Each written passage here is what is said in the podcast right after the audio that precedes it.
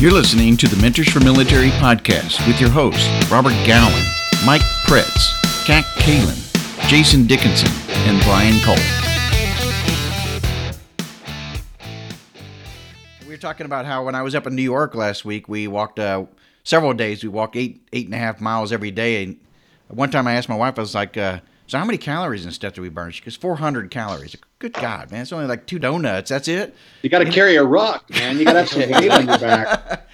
Uh, I'm just now getting over this frozen shoulder. I don't know if you guys have ever had that before. What are you, are you 65 yet? Yeah, I mean, yeah. that's one of the- He's got shingles in the frozen shoulder. shoulder. Hold, hold, hold on a second, Mike. Got something here. Hold it. oh, I beat you to it. hey, Scott, are you are you do you do the GoRuck stuff? Yeah. Do you have one of those products, the one of theirs, or just use a regular rucksack? No, I have three GoRucks, man. Um, Yeah. and the fourth coming soon. Jen Piquette promised me one of the GR ones that she has. I just I just ordered one. Um, Yeah. And they contacted me yesterday. Just the Rucker, the small small one. Yeah. It's just for that I was going to wait down and start using.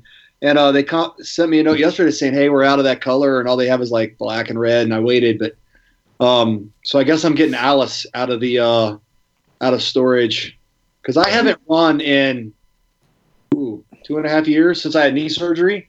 Yeah. And I just started thinking, man, I need to get outside and do something. I mean, I do a lot of kettlebell stuff and I lift a lot, but I need to get outside now that the weather's great. I mean, it's 30 degrees in the morning around here, and you know, just get out as the sun's coming up and take the dogs out and go.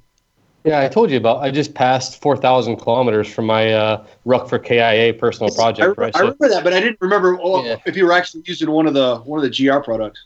yeah, so I have um I have the GR2, the big one, and I take that thing is if you've got four hundred bucks to blast on a on a Go Ruck product, that thing is You the heat. Oh yeah, I use that thing for everything, man. And I have two of the little bullet ones um, that I use for like just throwing my surface in and walking around town, whatever. Um, I don't go anywhere without those things, man. Like I love them. Yeah. they are they are top notch gear. Yeah, they're durable. I've I've seen them. I just I never I never bought the bullet and Yeah. bought one. You know that I don't I don't know the kid uh, that started the company, but um, Jason McCarthy. he was on my buddy's. Yeah. Yeah. he was on my buddy's team, Bobby Torka's team in tenth group. Bobby was my medic. Uh, came out on the eight list, went across the hall and took four six. As I went to, I think I went to branch after that, but uh, and I never met him, but I I know that I know that he came out of the same building and everything, and I always wanted to buy one. I just I didn't break down and order one until last week, and then he called me and said, "Hey, we're sorry, we're out of that color." They have a pretty cool. You can sign up for an affiliate program, and you get eight percent off of whatever you order, and then you can send a link to other people and whatever, and you can get eight percent of what they spend as well. So it's, it's pretty neat if you have like a community of people that you want to get into it. I mean, they're expensive. They're a hard thing to sell, right? Like you need a couple hundred You know- dollar backpack, but You know, man, I, the reason I really bought the bullet on it is they they've got some ID me account or whatever, and I put my teacher credentials in there, and they gave it to me at forty percent off. yeah, So It's- I mean, it's a you're hell right, of a they're company, expensive, but that, that's a good. I mean, they, and they do it for law enforcement, firefighters, and military. Obviously, it's a good company.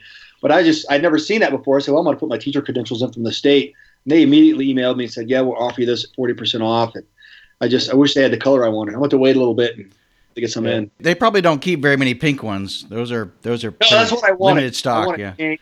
Yeah. Well, Hello Kitty is my favorite. You know. well, oh, here we go again. Rain, rainbow, Rainbow Brite. Yeah, I get it. What is bouncing around? Robert was waiting. You knew he was waiting for that. He's just he was pouncing. man. I He was waiting ready. for that window. You guys kept talking. I was like, I'm never gonna Hey, get I've got to this have a in. Hello Kitty hat around here somewhere. I saw you all leaning forward, man, chopping at the bit. I'm like, all right, well, I'm Mike and I had 30 seconds to socialize, man. I haven't seen the guy. I Oh, haven't it's seen him like great. a I year, know. dude. I know it's been a Come year. I think, Scott. Gosh. Yeah. Oh man, no, awesome. Robert, are you growing a beard, or is it just that uh, you're on the road? Yeah. No, actually, Just letting go for a uh, little while. Actually, I started last week because I was up in New York, so I decided to uh, just not shave. And Sunday night, I was actually considering whether to shave it off or not. And my daughters were like, "No, you got to keep it." Well, we got to track the progress now and see. Yeah. You got to get it. past. You got to get past the itchy part. Talking about the Go Ruck and everything is a good lead into what our topic is going to be for the podcast tonight. Competitive excellence. I mean, football is kind of wrapping up in several different areas, and people started talking about competition levels and you know trying to maintain competitive excellence and those types of things. And I thought, geez, man, this is like perfect. When you start talking about whether it's in the private sector or in the military, just in life in general, how much are you competing and trying to maintain yourself to some level, whether it's physically, mentally, whatever the case may be, you know, and how much are you pushing yourself to try to excel? I'm sorry, I wasn't listening. no, I mean, I can. I just wrote down a couple questions that I think can can spark um, just competition in what we are doing right now. And in terms of like, okay, so how how does competition transfer from the military and the way you you breeded that in your organizations while you're in to outside, and how does that look um, now that you are in kind of the private sector? I know uh, for you, Mike, in teaching, is there still competition there? How does that look? And Scott, with you, do you still breed competition within your organization and what you all do? And did it transfer like principles from the military? I man, I, I think it's a great question to phrase, and if you don't mind me jumping on it, I uh, I no to answer. I mean, the simple answer is no. Nobody's competitive in education, uh, at, like like with each other, you know. Um, and it's it's very different for me because I think within SOF we are competitive, and that's what makes us really as, as good as what we are. Um, and I always just tell guys on my teams that you know you're only as good as you were today. So it doesn't matter what you're doing, whether you're on the range, uh, there's beer shoots, whether you're doing PT, you're always trying to one up somebody. If you're in the in the, uh, I'm sorry, I got to take a break and comment on you know Robert just sniffing his armpits. I was trying to cough so yeah, we go on the microphone. I was trying to keep a straight that, face. That chick from from uh, Saturday Night Live. Saturday Night Live. Superstar. Yeah. No, yeah. I, no, I'm sorry. I, I digress. No, I, I, think I think that part of being uh, you know in a competitive organization is what makes the organization you know succeed at high levels. Uh, because if everybody's trying to um, yeah, it's one up each other. I guess you're always trying to trying to push each other and, and, do better, and it's it's not out of spite. It's not to, to try to show that you're better than everybody, but it's it's to try to show that I'm worthy. And every day I come to work, I can hang, and and that's important to us. So I, you know, no, in the in the uh, in the organization that I work in now, you know, it's people are more more focused on what they're doing, looking down rather than looking lateral like we do in SOF. No, I, I agree, and I mean you know, being trying to bring some of that competitiveness uh, that was honed in, in you know the, the military and the government to, to Australia and to civilian sectors is been massive because it does you have to you have to foster competitiveness within the organization. You have to you know if you're not growing, you're dying, right? And there's all these business paradigms that we can espouse and you know and and just kind of throw out there, but you, you have to just build competitiveness to within and make it healthy because it has a connotation that is unhealthy, um, and we're breeding that into our kids in across multiple industries. But it's absolutely healthy if you embrace it the right way. And one of the things that Mike said that I love is you're only as good at what you did today. So quit resting on your laurels for what you did last week or two weeks ago or some successes that you had in the past life. And you can't, you know, just because you achieved an MBA 20 years ago and you haven't done anything since then doesn't mean that you can just rest there and, you know, keep telling, you know, MBA war stories. To capitalize on what, what Scott said with, um, it's got to be healthy competition. A lot of people in the civilian sector are, are threatened by competition. Uh, you know, and, and, they, and they, they perceive somebody's excellence or somebody's drive and, and ambition as as trying to put them down. And and I think the type of uh, performance excellence that we're talking about is is not that at all. It's it's mutually supporting and it, and it helps the organization do better. And I, I think that if you could do that, it, I mean, it doesn't matter what type of organization that you're in. Um, I, I, think that everybody, if they would all, I, I kind of join into that that type. We're, we're not we're not competing to to beat each other outside of the military, or even or even on the teams, we're competing to kind of push ourselves to the next level. Yeah, I'd say that those who are the, those who are kind of intimidated by competition honestly have never experienced the healthy benefits of it. And again, as you said, it's kind of something that needs to be bred from the beginning in in homes. Kids need to start experiencing it, whether it be in sports or in some you know facet in school and a community. They need to see competition. They need to fail. They need to be beat and then kind of see how that makes you that can make you go introspective and then start competing with yourself as well. I mean that's that's a huge thing for me right now since i'm i'm an entrepreneur. I'm working by myself but the competition in the past has enabled me to push myself and like compete with what i was doing yesterday the day before and kind of you know Yeah. I know that uh, I've experienced several different organizations since I've gotten out, and uh, what I found is that it's typically based on the culture of the organization. If there's a competitive um, spirit, I guess you'd call it, that's within an organization, you're going to find a lot of people that are very competitive. Some have competitive edge, and some just really don't get into that kind of stuff. But I mm. found that when you do find those that have the competitive edge, it can be very much a dog eat dog kind of society or world. And on occasion, I think those of us who are probably uh, wanting to remain, you know, sharp and everything else at times can be uh, perceived as being arrogant, and it might be more uh, confidence.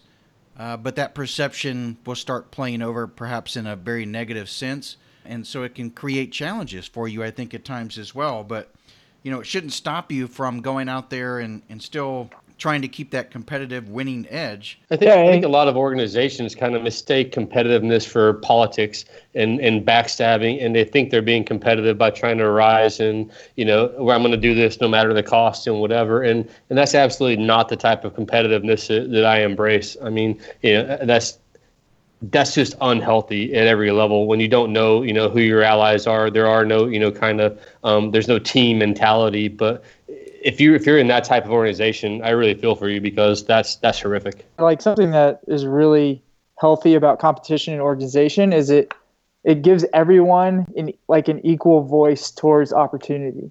You know, everyone has a standard and how well they achieve it is kind of how, you know, you rack and stack and you're you're re- rewarded accordingly to performance.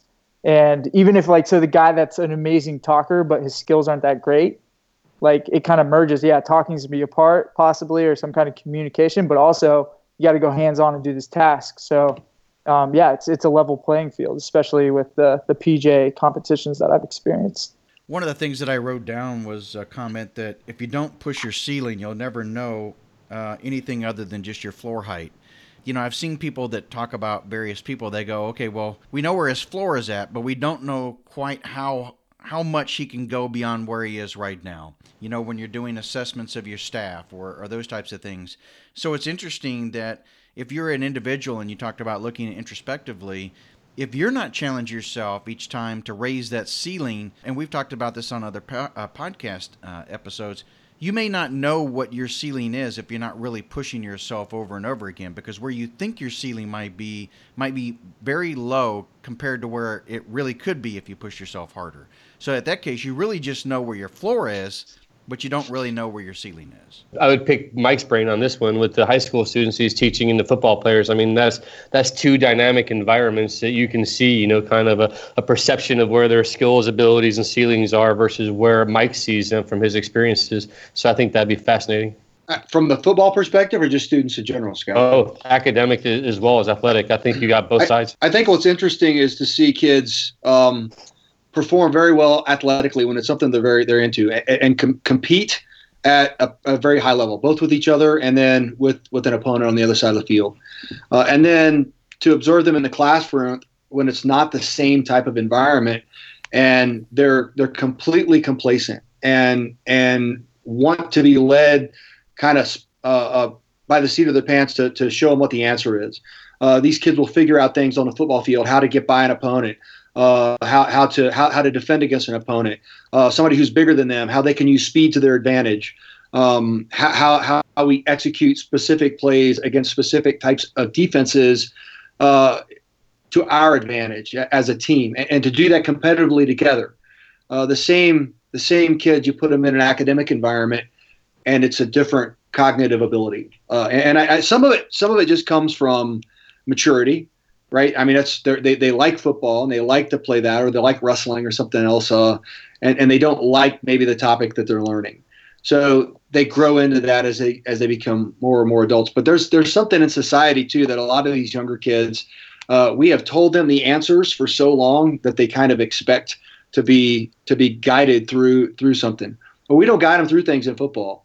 You know, we drill we drill our our plays just like we would teach CQB, Scott. You know, we we we lay the basics and we do it over and over and over again, and then we put variables into it that, that challenge them, and that's how you get better. You try to do that in the classroom, and a lot of times a kid will look up it and say, "What page is this on?" Yeah, you know, or or I, I don't understand what you want. And well, it's the same. Right? It's the same kid. The kids are capable of it. Yeah. Uh, and, and, it comes a little bit from from maturity, cognitive ability, and, and some motivation, uh, which which I don't know. Maybe maybe there's an aspect of to competitiveness in the classroom that I haven't explored that maybe I should. Um, I mean, it wasn't too long ago when I was in the the high uh, okay, like eight years ago, I was in the high school scene, um, and I, I definitely think a thing I was tricking myself with was believing that you know things weren't a competition. But as I've gone on into the military and realizing, you know, everything's a competition at some level. You know, you don't have to just treat everything like you know you're trying to one up people, especially in conversation.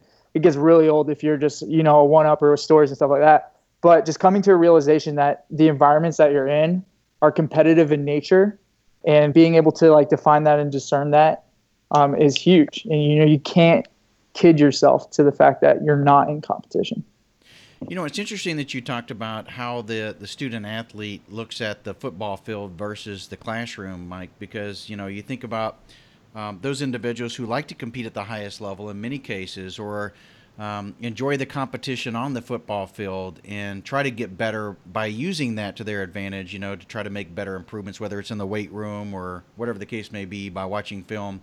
But yet, when it does come to the classroom, and like you said, it's it might be a maturity level where they're they don't find that it's something that's their passion that they really enjoy doing. It's the monotony or the things that just um, doesn't excite them. And you think about that too as it relates to the private sector that if somebody doesn't find their purpose and passion and doesn't really do something that excites them every morning to hit that alarm and snooze button to get out of the bed, they're going to run into the same thing because they're not challenging themselves first. You know, when they get up in the morning and make the bed, because the most important thing is to make your bed. And then, secondly, is to get out there and find people that they feel like are their peers and understand who their peer group is and challenge those people as well as their self to raise the bar to the next level. But you have to surround yourself with people that compliment you because one of the underlying themes, without going negative on the talk, is fear and insecurity almost belay competitiveness, right? I mean, so we, we don't want to even, oh, I, am not going to, you know, like Mike's kids in the classrooms, right? If they're if they're insecure in the classroom and they're secure on the football field, they just act like, you know, uh, well, I don't, I don't have to care too much in here. I'm just going to check out. I'm not even going to try. So if we surround ourselves by pe- surround ourselves with people that allow our fears and insecurities to be highlighted, then we almost by default drop our competitive level to a level that we're we don't want to compete. But when we surround ourselves, I mean, good lord, you look at an, an ODA, an A team in SF. You surround yourself with people who are as competitive, if not more competitive, than you are in a healthy way, and who motivate you and who know your strengths and know your weaknesses and are doing everything that they can to, to empower your strengths and educate your weaknesses on a, on a minute by minute basis. You're going to thrive and when you digest that and you start to live like that that becomes how you want to live everywhere else. And that's you know we talk transition all the time. So then we take that type of mentality and we plug ourselves into an environment to where fear and insecurity abound. And now we're the you know we're the pariah we're the outside element trying to look like and we're deemed as uber competitive or hyper competitive when that's not really the case at all. Actually one of the things that i wrote down was uh, when competition is weak people become satisfied with that and they, they don't compete nearly as hard. So, you know, like you said, it's who you surround yourself with. And again, we, we talked about this on another episode that you got to find five people that you can surround yourself with that um, really take you to that next level. You know, if you can find a team of individuals that are very much like minded that you can reach out to, that you can communicate with and um, bounce ideas and uh, challenge one another on a daily basis and hold each other accountable, then you're going to be all that much more better uh, because they're gonna they're gonna challenge you every day to try to raise that ceiling that we're talking about and become better. Whether again it's through education and learning, whether it's finding new ways of doing what you're currently doing, and and again we can go back to the football thing. As a coach, you know one of the things you can do is this year you might teach certain techniques, but what you may want to do is reach out and call another coach from another school that you see that is doing really well, or if you know a player that's gotten to the college level, you know, as a high school coach, you can call him up and say, "Hey, what what is Coach Smith teaching you up there that I didn't teach you? What are some of the techniques that he's providing you um, that I can pass on and mentor and coach to the team that's here?" And uh, because you learn also from the people that you raised up that go on and pass on to other areas within either the military uh, to go on and better themselves. They get you get move on out of the military. Um, those types of things. And what I found is that some of my best mentors um, were actually people that I mentored at one time frame that have now turned around and Mm-hmm. started helping mentor me in the same way. That's a great point. Yeah, Mike, I, I'm just thinking like I I hope those uh, high school students are gonna listen to this podcast because you know competition at at that level is seen more acutely. Um, but I know like I look back at the the people I was in, in class with and stuff, and those who actually like applied themselves academically, they are the ones who you know have the prize now. You know they're they're well employed, they're self sufficient, they've learned a lot in life um, just because of the platform that they had leaving high school.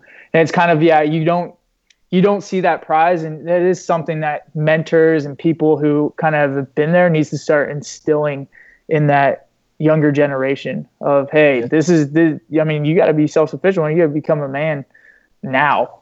One of the things that we can talk about as well is that when you're a leader and you're actually trying to evaluate your team and, and your staff, whether again, whether you're in the military, in the private sector, or whatever, it's important to try to recognize those individuals that are always trying to excel.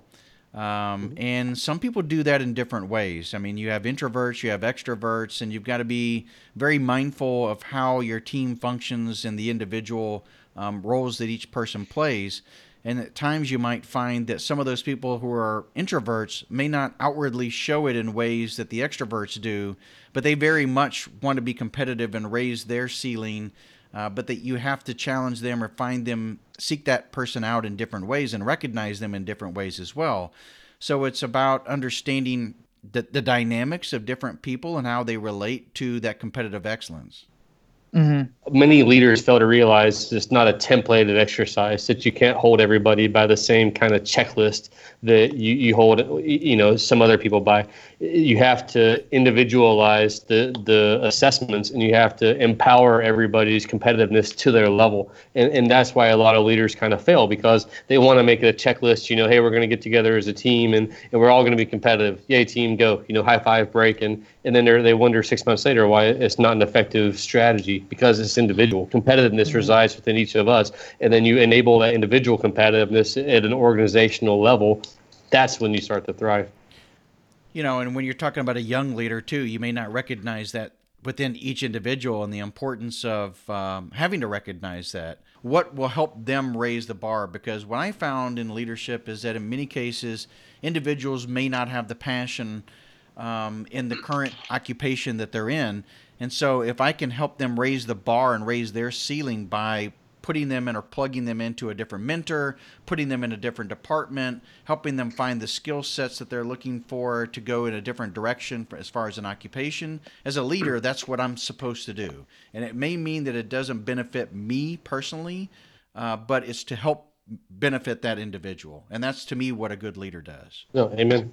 Yeah, and and something I just pulled out of what you were just saying, Robert, is that competition is able to kind of see where people are at, especially if you're new, and then tailor, you know, any instruction they might need or a position. Hey, like that person competed well in this area, so let's put them there.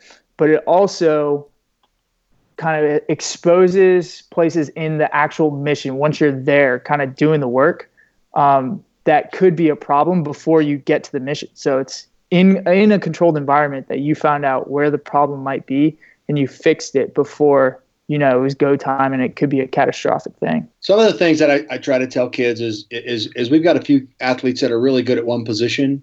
So there's really really two things. One, it's it's really good at one position and they and they feel they want to be the best at that position, which is great. But you may not be competitive at a D1 school at that position if you don't if you don't grow into what that that program can use to make a a D1 linebacker, running back, defensive end, something like that. Uh, so you got to be versatile, and you got to be a football player first, and and you've got to you got to, and that's part of being competitive, right? You've got to learn different positions that makes you a better athlete. As a as a good athlete, you can go into a program and play a lot of things. Uh, and then the second thing is look at the classroom. Uh, if you look at your your top performing D1 and D schools in the country, uh, they've got a collective GPA that is is higher than your poor poorer performing schools. And and generally, uh, most of your D1 schools set a GPA at anywhere between 2.7 and 3, which is pretty high in college. Uh, but if you if you look at a guy like Saban, uh, who has one of the best recruiting records, must be an Alabama fan there. Oh yeah. Um, but if you look at a guy like Saban, who, who has one of the best recruiting records uh, for taking guys, and it's it's a data driven system. right? Uh, that that you've got a guy who's the right size, who has the right temperament, who has the right attitude, who has the right work ethic, and he has it going on in a classroom, and he doesn't have any disciplinary issues. All that goes into a rubric, and and you're you're graded against thousands of other players in the country, and it comes down to a number. Mm. And and ultimately, if you're one of those guys, you know, and this this number ranges really if you're competitive to play college ball from four to six. Um, if you're a guy who's a four, you're not going to play for Saban, man. He's not going to pick you up, and you're a good football player. Uh, but if you if you if you're a five, if you're pushing a six, uh, and, and, it's all those things, it's it's a well-rounded thing, and and being a, a good student is one of them uh, because you know football today is an intelligent sport. It's not it's not what it was when I was a kid. All you had to do is beat the guy in front of you. Uh, you've got to you've got to learn and know a lot of things to be competitive and be successful in football at, at you know at good D two programs and, and at any D one school anyway. So high school athletes, you know, that's a that's a learning process for them as they're coming in and they they've got it. Um, I'm more than just you know a, a quarterback. Let's take that and spin that though towards those individuals that will be listening to the podcast that might be interested in attending, um, you know, SOF school or joining the SOF community, because I mean it, it applies exactly the same, right? It's universal. So what Mike just said is absolutely universal, and that's what I was about to jump off my chair and go, yes, because it's it's corporate international as well. You know, there are no, it's not punching widgets and factory work for the most part. I know there are still people out there doing that, but in today's post-university world, it's knowledge work and you have to be well rounded and you have to fit in. And it's not just can you come in and do social media or can you come in and do marketing or are you the new manager and leader with an MBA or are you XYZ whatever. You have to be that well rounded person or else you don't fit in. And you have to fit into that rubric like Mike said that's organizationally in in this many facets culture and everything else throughout that. So it, it absolutely is relevant not only in the SOF world but business world as well Mic drop. but I mean, you know, look at look at I mean, look at the Q course, Mike. Right? I mean, if if you're going to get through the Q course, you can't just be a PT stud because you no. know if you don't have it, it, you can't just be an academic. You, you have to be a good mixture of both. You know that that warrior scholar type deal. PJs, you know, same type of yep. stuff. I mean, you know, unless we're talking SEALs, that's the only time you can be stronger, you know, and, and get through the whole training. that's just wrong. Uh, but true. Maybe wrong. But, but true. true. Yeah. Thank you, Mike. I was hoping for a backup there. well, what do you expect from two SF guys? So. No, I, I think I think it's the same when you get to a team too. Why do we cross train? You know, why do we, why do we diversify skill sets across the team? Why do we send you know only a couple guys of SOTIC and a couple of guys of Sephardic?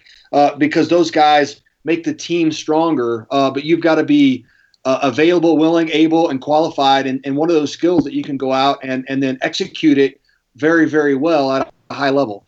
Um, and, and I, I, I, agree. I mean, looking at it from what I'm what I'm talking to athletes about when I'm looking at young football teams, I think I think it's it's very much the same thing that my objective is is to get them to understand that you know you can we can if I can put you anywhere on the football field, then you are going to play in every game and, and, I've got a couple of kids that, that came on this year and haven't played since they were very very young, and it, it's not any. I mean, it's a five A football program, so I mean, it's a, it's a big program, and it, it's it's it costs a little bit to get going into this program, and parents were worried about kids not playing. I'm like, well, if they want to play football, uh, and are willing to, to learn the positions we need them to play and then they're going to play. And I've got kids that haven't played football in years and came out of here saying, you know, we said we're we're going to start you at tight end, and then mm-hmm. you know they become a defensive end, and then ultimately by the end of the season you're a free safety making making good interceptions because you're an athlete first, right, and then a position player second. So you, if you're willing to do what the organization needs, uh, then we can teach you the skills to do that. And that, that translates so well to the private sector as well. Because the one thing that I used to hate is to have to be in a, spe- a specific role that becomes very regimented or uh, routine on a daily basis. It drove me absolutely insane. And so one of the things I think that the military does for us as you begin going through your career is it even it doesn't even matter if you stay within the same MOS. You you frequently move, you frequently get doing assignments. As you move up in rank, you may go to a three shop, you may end up going to a you know or, or some other um, uh, type of role in a command uh, position or something of that nature that, that gives you a, a different perspective, puts different skill sets on you, and the whole thing. But when I see, as I'm working through as a consultant, especially within an organization, where people actually enjoy doing very specific things, as a matter of fact, it looks very much like one person does one thing, they pass it on to another person who does one thing, who passes it on to another person who does one thing, and mm-hmm. everybody is quite satisfied with it. So when someone comes in like me and says it's time to move your cheese, I'm gonna I'm gonna end up moving you to something different um, then they get really upset because, of course, it's sort of like the uh, the movie in Ants where the leaf falls and they don't know where to go. They get lost. So if you're an individual that starts focusing on what's best for the organization, what's best for the team, as opposed to what's good for you, you're going to have a longer life within that organization than you would if you were the person that likes the very regimented, this is my cubicle, I do these steps and I pass it on to Mike. I think you should go and explain that using that same analogy to every kid who ever gets levied to SWCS. That's what I think because because I mean there, there's so much uh, there's so much to say about that. I I, I mean everybody want, goes to the Q course and they want to be on a team and they want to stay on a team forever, and and there are some really good team guys who do that. Uh, but you know I had the opportunity uh, against my will to do three years out at Camp Mackall and teach at small unit tactics and then I was a branch guy for a year and a half, working in a big Army organization. It really, really opened my eyes to how, the way the Army works and taught me how much better I had it uh, in group than everybody else in, in, the rest of the military. And then uh, working in a Pentagon and working in a major command in Lebanon, I, I think that you, by the time you get to levels where you can really contribute to, to organizational you know success, man, you've got to have a lot of perspective that you bring to the mm-hmm. team. And mm-hmm. and guys, guys, young guys particularly, man, I get it. I was the same way. Uh, they they don't understand how much more competent they are when they come back as team sergeants and company sergeant majors, or even company commanders and battalion commanders, once they've worked in in big army or joint organizations to see how things like the CONOP process works and, and, and things like that. And I'm sure it's the same in a civilian organization. You've just got to get outside of what you're comfortable doing uh, to, to gain that experience it's, and bring it back. It's breadth and depth of knowledge. The more that you can experience to gain breadth and depth within uh, organizations, skills types, and everything else, you become the most valuable player on the team. And so when you relate that back to even football, if you're the athlete and that's your title, that means you have the capability to play within multiple roles. And like you said, you're going to see playing time. If you are the individual that understands the breadth and depth of an organization, you're going to be the MVP of that organization as well because you're the go to person that the organization is going to come to whenever things are uh, failing or they need recommendations or whatever the case may be. That's that's the role that you really want to play. But to do that, then it kind of goes back to what we were talking about how you've got to remain competitive, constantly learning, constantly trying to look introspectively at yourself of how you can make improvements and trying to raise those around you to to help you keep reaching a higher ceiling. Yeah, and it seems it seems like one of the big things that I'm I'm also getting from you guys talking because I mean I'm listening to a lot of wisdom right now. I want to be sponging, but um, it's it's basically like the person who is not well rounded, you know, is just kind of focusing in that one area, doesn't understand the need for competition. It just it just doesn't make sense to them because they don't have the perspective that applies to the benefit of it. Maturity. Well, they have it. It's just misplaced. Right. It's yeah. it's misplaced competition. It's it's competition on a micro level, and and normally that's competition one on one on one, right? It's competition against my peer. I'm battling for this position on the team or this position on the organization to get to here. I want to raise. I want you know a, a better position or whatever. And, and and like Mike said, until you get that macro level view of what different stuff, and you feel the pain of the micro level view guys underneath you doing stuff it's it's hard to fathom the whole bigger picture, and that's why you know when you when you truly go back to what I just said of understanding your operational environment, whether that operational environment is the football team, and you know the necessity to be an athlete and be a, a well-rounded player on that team to get more chances to go play D1 football, or whether that's understanding your operational environment in an ODA or at a corporation, you have to understand the left and right limits that you have and be competitive healthily within those left and right limits so that you can start to thrive and, and achieve the goals that, that you set out personally and organizationally. Me, me, me. That's what you end up getting when you're very young and you're immature and, and don't understand either um, you know the the big corporate world out there and the and the way things operate and and how your role is going to fit in, or whether you're in a military organization, very much um, is the same. I mean, when you're very young. Again, Brian, to your point, you don't always see the big picture. You're always looking out for yourself. What can I do? What do I need to do? But sometimes what you need to do is just step back and realize the most important thing you can do at this point is be that sponge and try to learn as much as you can and volunteer for as many opportunities within an organization. Project management is a great way, or projects where you get on s- several different projects and get exposed to the, different initiatives that are going on within an organization tr- to try to fix things that are broke or try to improve things. Um, or step up and start asking questions of other people within the military on a specific team. How do you do that? Hey, teach me how to do this and those types of things. Before that, uh, before too long, your knowledge starts allowing you that breadth and depth that we talked about, and your maturity starts to come into play because you begin to understand through that that awareness and stuff those things that are around you, and you go from being kind of ignorant of what you thought and perceived other people and yourself to now that that more mature role and how you can now see things for the organization, and that's what plays more important as opposed to the me me me. Yeah, and it seems like competition, even though you know it's it's easier to get caught up on the micro results of it. You really just got to believe that you know it's pushing you into the person that you didn't know you could become, and that's that's the power of continuing to put yourself in it because you're like, well, it got me to this place, whether it be you you lost big or you won big.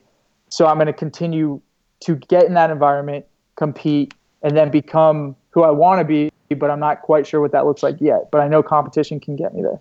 Well, you just said it, Brian, and this is, you know, apologies for the proud parent moment, you know, but this is a difference, right? When you couple competitiveness with goals and achievable goals and you outline where you want to be, and then you tie that bow with a work ethic, right? Like my, my youngest son is 10 and he's a hell of a soccer player. Like he's the leading scorer in all his teams or whatever. When he was eight, he came to me and he said, Hey, dad, how do I score more goals? And so I said, Look, go down to the field with me every night and shoot 100 shots on goal. I'll be the goalie and we'll just do this every night for an entire summer we did that. And so all of his teammates he came back the next season and he was just blowing goals up killing it. And so all of his teammates said well hey how does how's dylan doing so good? How is he scoring so many goals? How is dylan so good? I'm like he works his butt off like daily. He gets out there and it's not all shooting it's not all dribbling he he studies the game. He watches stuff. He he has an absolute work ethic that he ties to his competitiveness. And he's 10 like i'm i'm fully stating this about a 10 year old i realize that. But he goes out there for an hour and a half at night, and I'll just kick the soccer ball to him, and he'll just trap it on his thigh, trap it, trap it, trap it over and over a thousand times. And Mike will tell you, building that muscle memory, his touch on the ball against his peers who want to play Xbox and stuff, he could care less about any of that stuff. His competitive drive, coupled with his work ethic, makes him the leading scorer on all his teams and makes him so much more competitive. Muscle uh, memory, Yeah, that- brain that's muscle memory. awesome. Yeah. I'll take that one step further, Scott. And there- there are a couple of guys that I coach with who play pro football, and that's that's exactly what what they say got them to the next level. Starting in high school, uh, they were the ones who were working at night, that were working on in the off season, that were working after practice, that were asking for other tips. They were trying to, as sophomores in high school, trying to get a, a starting job on the varsity. That that did the same thing, you know, junior college or D1 football, and ultimately got them into the combine and got got looked at and, and drafted into the NFL. Uh, and, and it's it's not that they were yes some genetically you've got to be a, a bigger person to play NFL football, but you still have to have grades, work ethic, character. Uh, you, you, you can't get in trouble, and, and you've got that part of that character piece, man. Is is I'm going to outwork everybody else to be the best that I can be, and that's what just I, I think I think sets a, a lot of people apart uh, when you're talking, you know, individual and organizational competitiveness. Somebody asked me that from the Green Beret Foundation a couple weeks ago when I was in the States. They said, you know, do you ever sleep? And I said, no, because if I'm forced with a problem set, I just work harder than anybody else I can to figure it out. You know, like I will literally try my best to outwork anybody else in history to get to my goal and do whatever. I, I don't know what to do when I don't have something to do. I don't know how. My wife tells me I don't know how to relax. I don't know how to rest. If I'm, I know. I, I said that when, when I when I left my, my when I finished my master's program. And I've been really really busy taking on coaching and stuff this year. But when when football season and I told Beth the same thing. I'm like, what do I do with my time? Yeah. You know, she's like, well, spend time with me. So okay, that's what I'm doing. But you know, right answer. initially initially I no, but I've been I've been go go go for so long that Yeah. that what's what's the next challenge? What do I what do I have to do? I mean, so I, I set tasks and priorities and things like that. But it, I mean, it's part of it's the nature of SOF and where we come from, and and we've we've challenged ourselves to be competitive with each- with each other for so long that it's innate to be competitive with ourselves. And and it's something about being intrinsically motivated now to to just continue to to try to. I, I mean, I'm not competing with anybody that I work with. I'm not. I'm I'm trying to be better than I was today. You know, back back to what I said initially. You're only as good as you were today. So I am trying tomorrow to be better than I was today, which should be pretty easy because I really suck today. hey man, the only easy day was yesterday, right? That's right. Self motivation, though, I love it because it Dude, starts there's, with a, there's an homage to my Seal brothers. Like, this, Yeah. I'm quoting them. Uh, Thank you for listening to our podcast. You can follow us on Twitter, Instagram, and at Facebook by searching at Mentors, the number four MIL, and please subscribe to our podcast. It's free and it ensures you're the first to hear our latest podcast show. We have several options depending upon your device, and we're at iTunes, SoundCloud, at Stitcher, and at TuneIn Radio. Hey everyone, Robert here. I love supporting veteran owned companies, and Mentors for Military recently partnered with Skeleton Optics to offer a 10% discount to our listeners. That's right, 10%. These aren't your regular run of the mill sunglasses, by the way. The frames are handcrafted in Italy with Zeiss Vision lenses. Use the code Mentors for or Mentors the number 4 MIL at skeletonoptics.com and you'll receive your 10% discount automatically at checkout. Hurry up and get on over there to support a veteran owned company.